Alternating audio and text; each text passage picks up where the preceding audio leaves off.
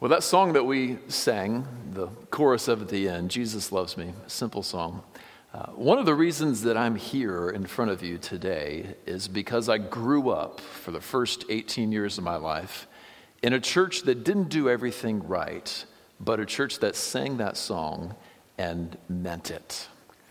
And there is something about being surrounded by adults who believe that Jesus loves them and believe that the words in the Bible hold authority and show with their lives and their worship that Jesus is worthy. There's something about that that forms a child. People have all sorts of different paths about how they come to Christ. But for me, it was largely being raised in a church by parents that earnestly loved Jesus, didn't do everything right, and Sunday school teachers that earnestly loved Jesus and didn't do everything right. And what I want for us is to be those kind of parents who don't do everything right, but very plainly love Jesus Christ. And to be a church, as we all know, we don't do everything right. But if we can be very plain about our love for Jesus, well, perhaps the Lord will use this text today to form us into that kind of church. I want to go to the Lord this morning with a heart that is very similar to the heart I had when I first learned that I was a father. Uh, when I first learned that Emily was pregnant and I was a dad, uh, I was at the pharmacy aisle of a Kroger and got a phone call I didn't expect. Uh, Emily had taken a test and it was negative, and then she took another test a few days later and it was positive. And so I was at the Kroger in the pharmacy aisle buying more tests because obviously we got a dud that said she was pregnant when she wasn't. And so we need to get some more tests and take those home and see what's going on here. So I had called a friend named Rebecca, who was a nurse, and I kind of told her what was going on and said, You know, I don't really know what to do. Could, could you point us to a doctor so we could go get an appointment and get, like, you know, a good test since we seem to have gotten like a false positive here? And so she calls while I'm there in the Kroger trying to get these, and she just has this, like, like beaming smile that you can hear over the phone. Uh, and she says, So your wife took a test and it's positive. And I said, Yeah. And she said, And you're in the store buying more tests. And I said, Yeah. What's the problem? And she said, Okay, you were in the wrong part of the store. You need to go to the flower aisle and you need to buy your wife some flowers because she is having a baby. There is no such thing as a false positive in a pregnancy test, I learned that day. And so I rushed over there and she said, Wait, hang on. Actually, before you go there, let me tell you what kind of prenatal vitamins to get and then grab those, then go to the flower aisle. Then I went to the flower aisle, grabbed those, and I came home. And in just kind of a weird twist, it doesn't usually work this way for people, but I got to be the one to tell my wife that she was pregnant and that she was having a baby and give her flowers right there on the spot.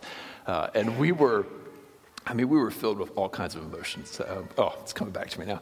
Um, a, a wonder that it was like God did this miracle in her body and, and gave this child to us, of all people. people kids, kids who weren't ready to have a child, and, and there we were. And at the same time, um, a deep sense of inadequacy like, how, how will we form the kind of home? That these kids need. Uh, how, how will I be the kind of father our kids need? And so we had this ratty couch. It was red, plaid, hand me down, because we were flat broke at the time. And so we just knelt, we collapsed on this couch together.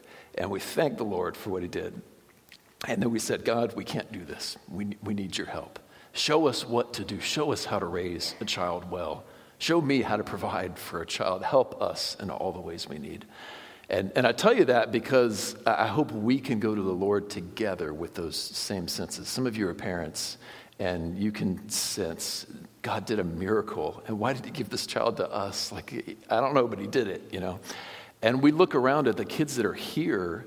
Uh, many of them weren't here five years ago, and we prayed the Lord would bring kids and, and middle schoolers and high schoolers here, and now they're here. And so we say it's God who did that. Like, what a gift from God. And at the same time, sensing our own inadequacy, right? Like we can't, we can't be the kind of church that these kids and these students need without God's help. Uh, we, don't, we don't have what it takes to do that. But what if we this morning go to the Word of God with hearts that are open and say, Lord, whatever you want from us as parents and as a church for these kids, we'll do it If we can go there this morning, that kind of reverence, I think the Lord intends to bless us and show us just what kind of church He wants us to be and just what kind of home He wants you to have. Uh, the text we're going to read today says more than what I'm going to tell you today. Uh, it is essentially summing up what a healthy relationship with God looks like and what a healthy community looks like a healthy home, a healthy church. It is the, the centerpiece of Israel's law. Jesus will later be asked, What is the greatest commandment? And he's going to quote this very passage. And so it's the, one of those points in the Bible where a healthy walk with God is just kind of summed up. Like in Ecclesiastes, fear God and keep his commands. That's a whole duty of man. Uh, this is one of those passages like that that shows us what it's like to have a healthy relationship with him. It will talk about our kids and how we want to treat them. And so we're going to go to it asking, for the sake of these young ones here and scattered all over the room, what kind of church does he want us to be for them? And what kind of parents does he want you to be if you're a parent for these? So let's read Deuteronomy 6. We'll start at verse 4 and we'll read to verse 9. Hear, O Israel, the Lord your God, the Lord is one. You shall love the Lord your God with all your heart and with all your soul and with all your might. And these words that I command you today shall be on your heart. You shall teach them diligently to your children, and shall talk of them when you sit in your house, and when you walk by the way, and when you lie down, and when you rise. You shall bind them as a sign on your hand, and they shall be as frontlets between your eyes. You shall write them on the doorposts of your house and on your gates. The Lord has spoken. Through those words, the Lord paints for us a picture of a healthy relationship with Him and a healthy community. And we come to Him asking about one piece of that pie, right? A lot of, lot of pieces to having a healthy relationship with God. But for the little piece of those of us that are parents raising kids, and for those of us who are members of this church, we know we've got kids and, and teenagers to, to raise up. What's it look like to do that in a way that pleases Him?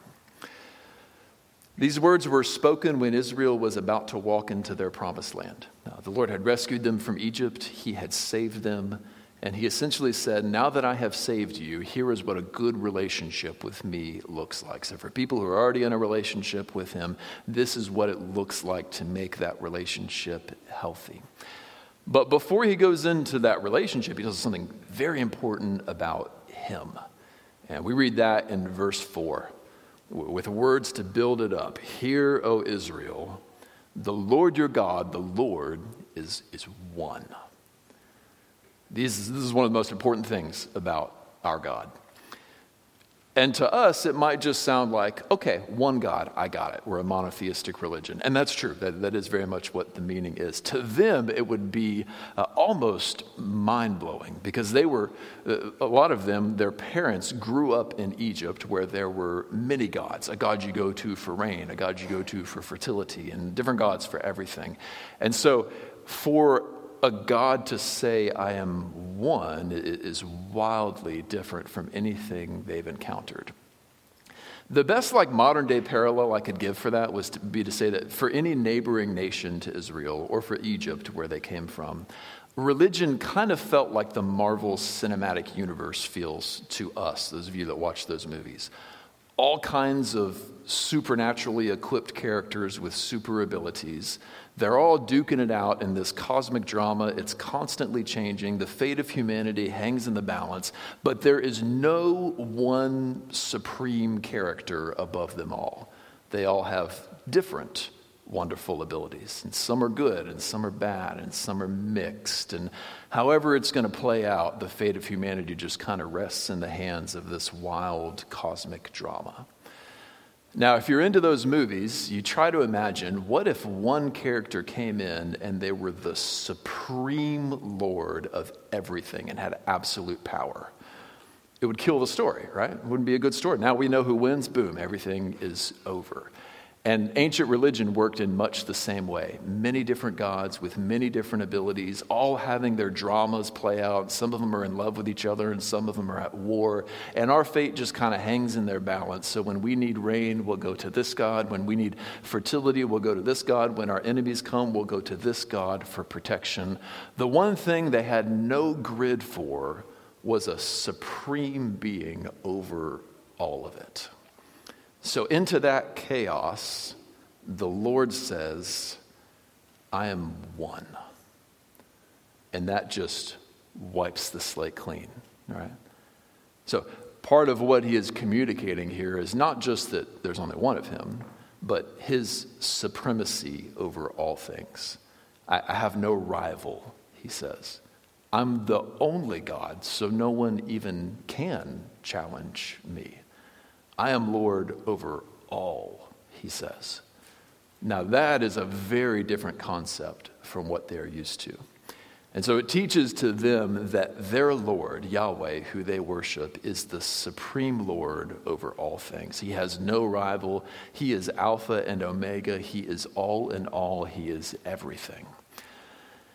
And we know a little bit more than that because their Bible ended there with Deuteronomy. Right? And later on, the Lord would add more books and more books. And eventually, He would inspire the New Testament, which many of you have in your hands right now. And we learn in that New Testament that this God came to earth as a man, this supreme Lord walking the earth in human form. And, and His name was, was Jesus. So we know that Jesus was this Yahweh, Lord, made man. And the whole Old Testament's been teaching us that Yahweh is the Lord. And now the New Testament says Jesus is Yahweh, Jesus is the Lord. So when we look back now and we see the Lord your God, Jesus, is one, the, the point of truth we take from a text like this is that Jesus Christ is the supreme God. He is not better than the other gods because there are no other gods. He has no rival, and no one stands against him. Now, most of what I want to talk about today is about having a healthy relationship with this God. Uh, now, if we know that this is Jesus we are talking about, and that he is the supreme Lord over all things, I want to first tell you how to come into a relationship with him. I want you to know who I am calling you to this morning because you can't just suddenly have a good relationship with him. No, uh, if you can think back on some of the moments of your life, almost all of us would answer this question the same Have we loved the Lord Jesus Christ with all of our hearts and walked fully and completely in his ways from birth up till now? Almost all of us would be honest enough to say, No, no, I have not. And in fact, the Lord has written his glory on every tree out there and every blade of grass. And you walk outside and look around, and it is plain that someone made all this who is wonderful and worthy of your worship. And he's written on your heart and on my heart that there's a real right and wrong out there.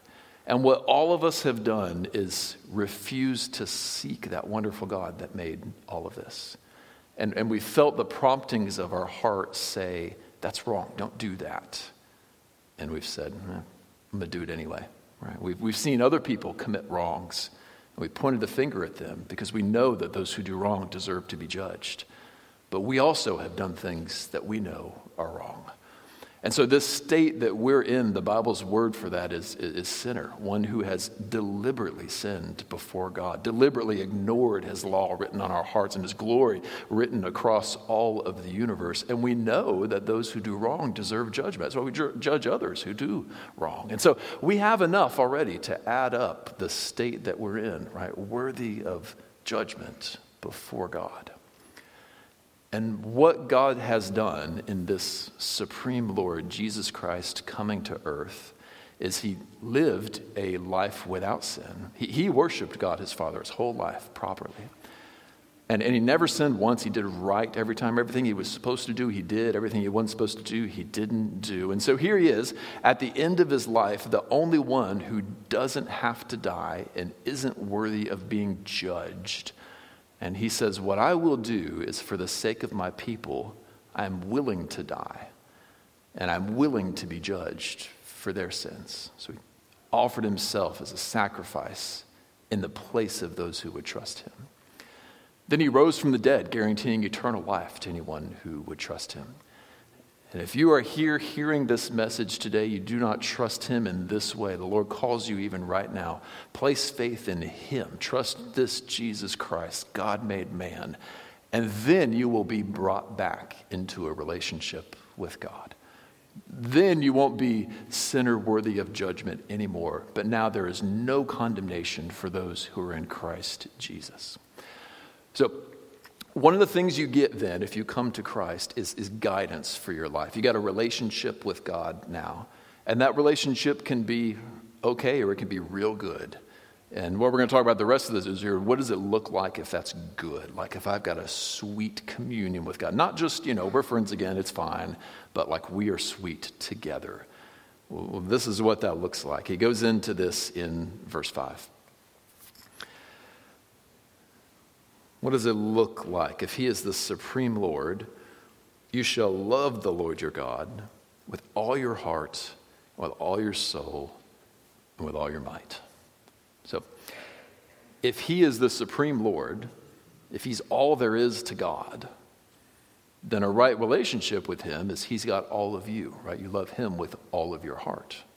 Your heart is not divided between this God and that God, or the, the God of the universe and some of the things that I want.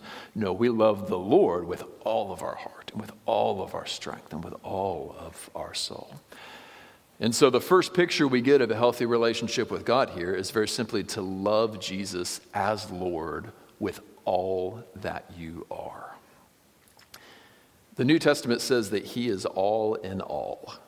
And if that's true, then he's worthy of your all. That's what a healthy relationship with him looks like, undivided. It says he is Alpha and Omega, the beginning and the end. And so a healthy relationship with him is to love him beginning to end with every ounce of you, from left fingertip to right fingertip, from head to toe, all that you are. And if we're asking the question, what kind of homes and what kind of churches do our children need? Then the first answer we get is a home where the parents love Jesus Christ with all they are. And a church where the adults around them love Jesus Christ as Lord with all that they are. So that means these children here, my children, the other children, the students that are around us, we got some middle schoolers and high schoolers here. Uh, church, what they need most from you guys is for the, the 85 year old man behind them and the the school teacher to the left of them and the other child in front of them and their mom and their dad beside them to worship Jesus with all they have. They can tell if you don't really believe this stuff.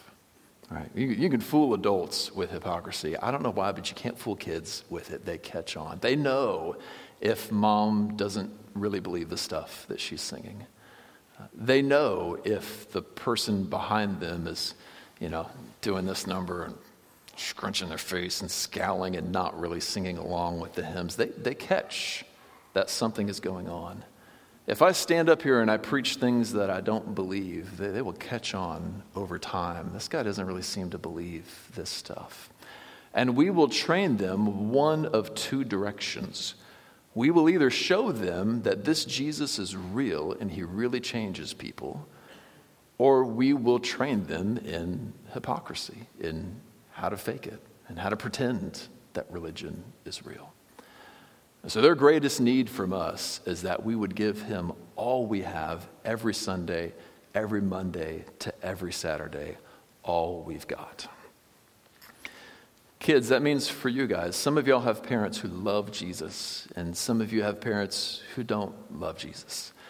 Uh, the Bible teaches you honor them anyway, whether they love the Lord or not. Honor your mother and your father, it says. But if the Lord has given you parents that love Jesus Christ and you know it, thank God for parents like that. Go home tonight and say, Lord, thank you for parents that love Jesus.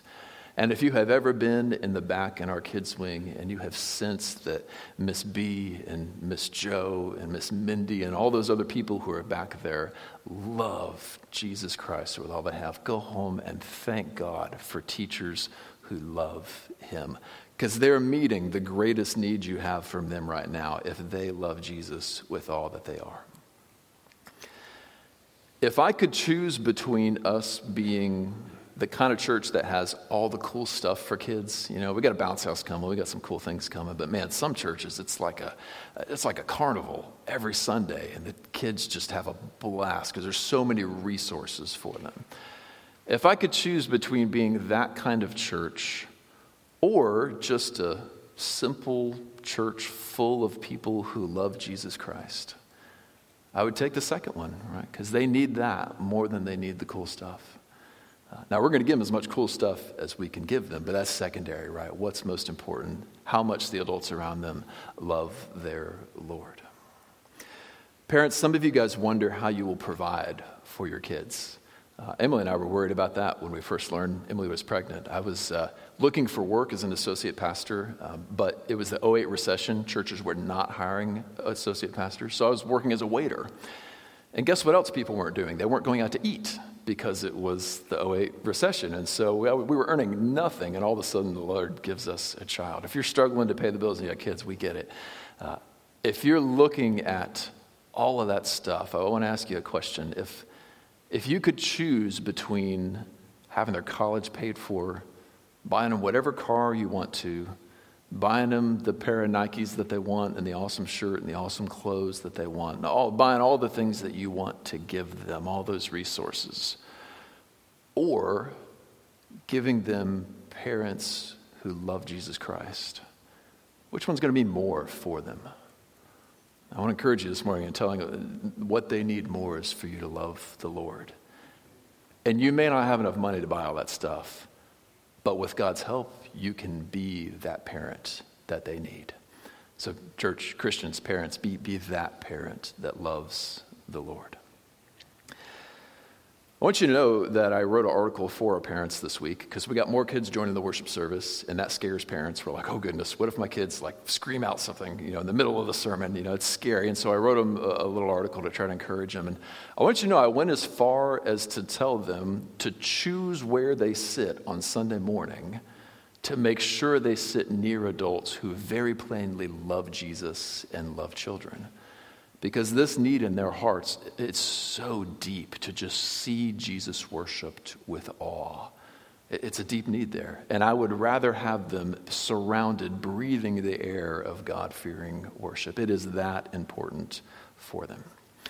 So the first picture we get of a healthy relationship with god is loving the lord loving jesus as lord with all that you are if you're going to walk for any length of time as a christian uh, it's going to look like this. You're going to do that for a while, and then you're going to drift away from it, and you're going to have to course correct. And then you're going to drift away again, and you're going to have to course correct. Uh, you might liken this to, to a beach ball with a, with a penny resting on top of it. Say you're out at the beach, you're having a great time, you're sitting in your beach chair, you got your fake Yeti that you paid 10 bucks for at Walmart, or maybe that's just me, I did that, you got that over there, and you've got a beach ball, and, and you kind of sink it into the sand real good so it doesn't blow away. It's sitting still right there. And you take a penny and you just rest it on top of that beach ball. It's going to stay there for a little bit. And then the wind will blow and it'll shake a little bit and it'll start sliding back. Right? So put your finger on it, get it back up to the top. And then it'll rest a little bit, and then it'll slide forward and to the right a little bit. So you put your finger on it and bring it back up to the top. And it would just be this endless game. It would keep slipping off, and you would keep recalibrating and bringing it back to the center. Same thing happens in our Christian lives. The Lord brings us to the right spot, have our first love in Jesus Christ. And then we realize one day, oh, I, I, love Jesus, but I'm not really loving him as Lord. I'm not following in his ways. I don't really think of him as authoritative in my life. I just love him as like a peer and a buddy. And whoop, time to put your finger on the penny and bring it back up to the top, right? Recenter, turn back to Christ. And then you go on for a while, and the penny slips off the other side of the beach ball and you realize, oh man, I am working and working and working for the Lord. But like that church in Revelation, I've, I've forgotten my first love. I don't love him above all things. Put your finger on the penny and bring it back up to the top. You'll be continually doing that, turning back to the center of your Christian life for as long as you are a believer here on this earth. And maybe the reason the Lord has you in church today is to hear that so that you can say, you know what, I have gotten off center. I don't love Jesus as Lord with all my heart, yet again. And if that's you, put your finger on the penny and bring that penny back up to the top, right? Put, put it back in the center. You may have to do the same thing again next week, but the Lord is, as we sang, good and He's wonderful. He brings us back to Him. Come back to Him and remember your first love in Jesus Christ. Okay, so the next picture we get uh, of a good, healthy community and relationship with God is in two verses, verse 6 and verse 8. Let's look at them together. Part of loving the Lord is, he says, and these words that I command you today shall be on your heart. And then we'll skip to verse 8. You shall bind them, the words he commands, as a sign on your hand, and they shall be as frontlets between your eyes.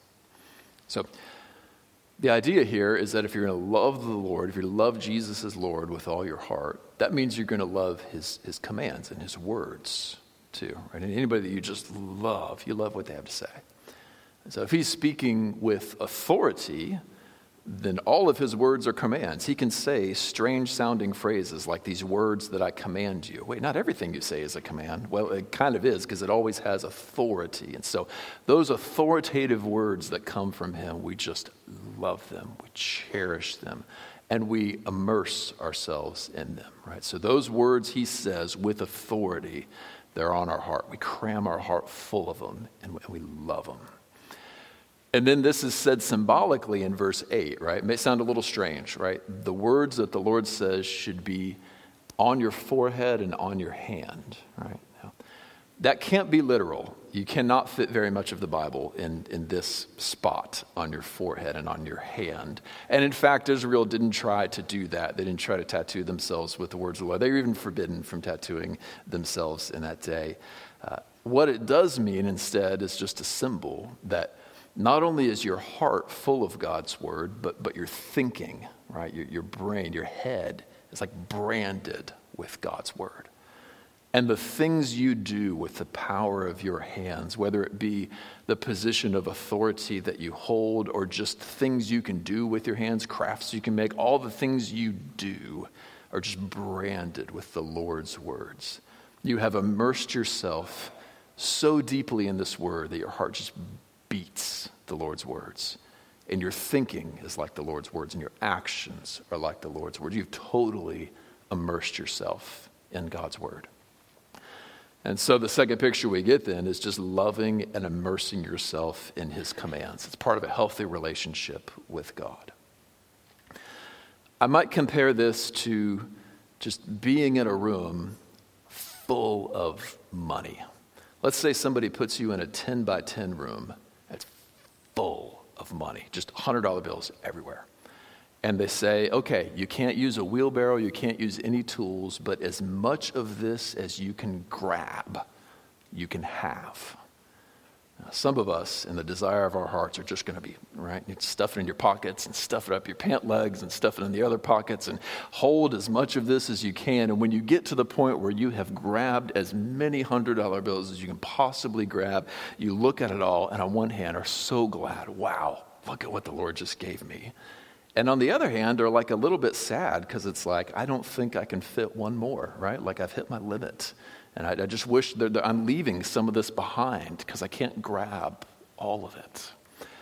Well, the, the scripture says that the words of the Lord are, are like refined gold, like gold refined seven times, like silver that's been refined. Like they are more valuable, the words in that book, more valuable than those $100 bills you'd want to be stuffing all over the place and holding. And so when we go to this just feast of God's words, there's more here than you can retain, isn't there? None of us have the whole book memorized, and, and we never could. Right? And, and so you will, you will look at this, and it's just like being in a room full of money. It's just a room full of treasure, reading all that you can, taking in all that you can, because I have gold in front of me. And if I've got one more cranny where I can fit another thing, I'm going to fit it in there. But you're going to get to the point where you've read enough for the day, and you think, okay, I've worn my brain out. If I read more, I won't retain it, right? I've hit my limit. My pockets are full, so to speak. Or you will have memorized as much as your brain can currently memorize. Cool thing though, next time you come back, you better memorize more because it works that way. But for now, this is as much as you can hold in. And so, on one hand, so glad, look what the Lord gave me. And on the other hand, man, I wish I could just fit like one more verse in here because I have to leave so much on the table. There's a heart that loves the words of God. And the way you do this practically is just every day, morning or evening or both, reading that word like it's the word of God. Uh, committing whatever time you can to, to memorizing it. Some of you memorize the Bible as children. Keep doing it as adults. Hide that word on your heart hearing the preached word of God, finding a church where the Bible is preached, and listening as attentively as you can to it. In these ways, we put the words of the Lord on our heart. And when we immerse ourselves in them, they start to govern our thinking and our actions. And next thing you know, it's like you got the words of the Lord tattooed on your forehead and on your hands because your heart is it's immersed in it. This means also, if he says, These words I command you today shall be on your heart, uh, this means not only keeping the words of God, but, but loving all of the words of God. And that's important because, you know, we're a people who love the Word of God. When I preach the Bible with conviction, much of this church says amen, all right? But sometimes we will get to parts that make us a little uncomfortable, right? it starts talking about the differences between men and women, and we get a little uncomfortable. It brings up predestination, and we're like, oh, that makes me a little bit uncomfortable. It brings up the call to bring the gospel to all nations. I don't know if I can do that. Right? Many aspects of this word that we would say, okay, I love this Lord, but if I'm honest, I don't, I don't like that he says that. And if we're going to hear his words today, these words I command you shall be on your heart. That means loving everything that he has to say, even the parts of the scripture that I don't like very much. That means that when I preach to you, I have to tell you things that I don't like very much.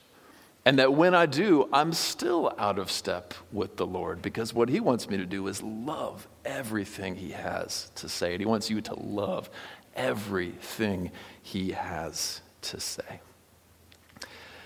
I didn't realize when I was young, but, but cultivating these habits, uh, these habits of reading your Bible, memorizing your Bible, hearing preaching, uh, when you have kids, it will, it will cultivate your, your children.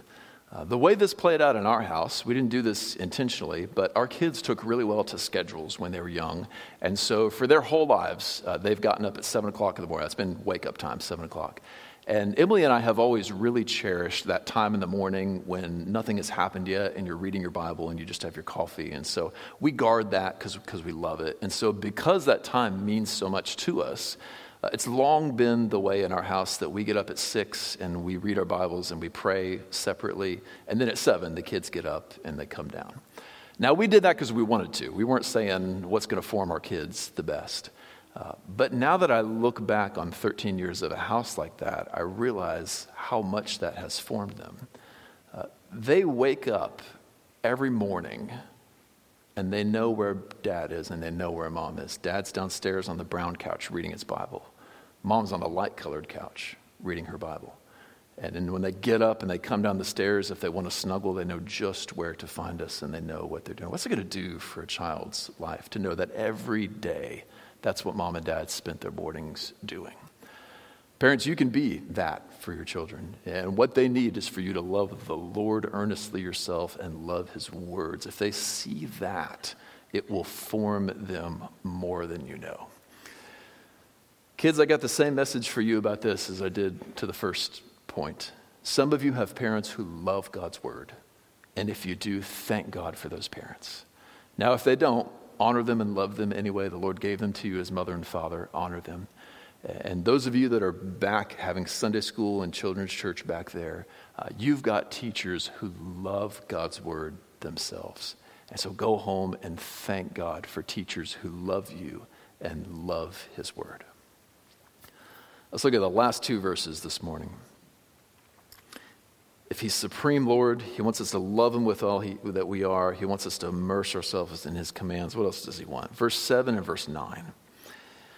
Those same words, you shall teach them diligently to your children, and you shall talk of them when you sit in your house, and when you walk by the way, and when you lie down, and when you rise. And then we already did verse 8, we'll skip to verse 9. You shall write them on the doorposts of your house and on your gates.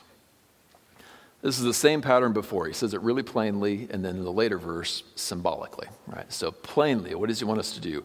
Repeat his words to our kids all the time. So, if before it was immerse yourself in the Lord's words and love them, now he's saying, I want you to immerse your kids in my words. And I want you to do that as a community, not just parents to kids, but the whole community to all the kids in the community. He says in the beginning, Hear, O Israel, the Lord, not hear, O parents, the Lord your God is one. This is all of Israel. Teach and train your kids. And he says this then symbolically I want my word written on the doorposts of your house. So even to the edge of your house where you would leave it, the word of God just immerses the whole thing. And then their cities, they were the community of God. And so, even on the gates of your city, like as a community, as a people, I want my word written all the way to the edge, all the way to the gates. So, he wants us then to immerse this community in God's word, parents to immerse your kids in God's word, and all of us together to immerse these children and these teenagers in God's word. And so, kids, teenagers, you want to know what to expect from us and whether we're doing a good job raising you guys here in church. That's what you need to expect. Expect us to feed you the Word of God and the Scriptures all the time. There's all kinds of other school stuff too, right? You might leave church and your mom might ask, How was Sunday school today? And maybe it wasn't very fun, and you're going to say, Well, it wasn't that fun that day. But what's the most important question? Did they feed you the Word of God? That's what you need to expect from us. And if they fed you God's word and showed you how wonderful it is, they did a good job. If we didn't teach you the Bible, didn't show you how wonderful God's word is, then you've got license to say, well, mom, honestly, wasn't that great, right? Kind of felt like a waste of time. I, didn't learn anything about God's word. I didn't learn anything about God, and that's the point of it. Parents, this means that the kind of home your children need, what God wants for your kids in your home, is a home where His word is repeated over and over and over again. Uh, our translation has uh, teach these words diligently to your kids. Uh, and that's a tough Hebrew word to translate. It essentially means repeat. Repeat my words to your kids, is the idea. And that means like whatever he says, repeat it, right? You're just a parrot for what God has said.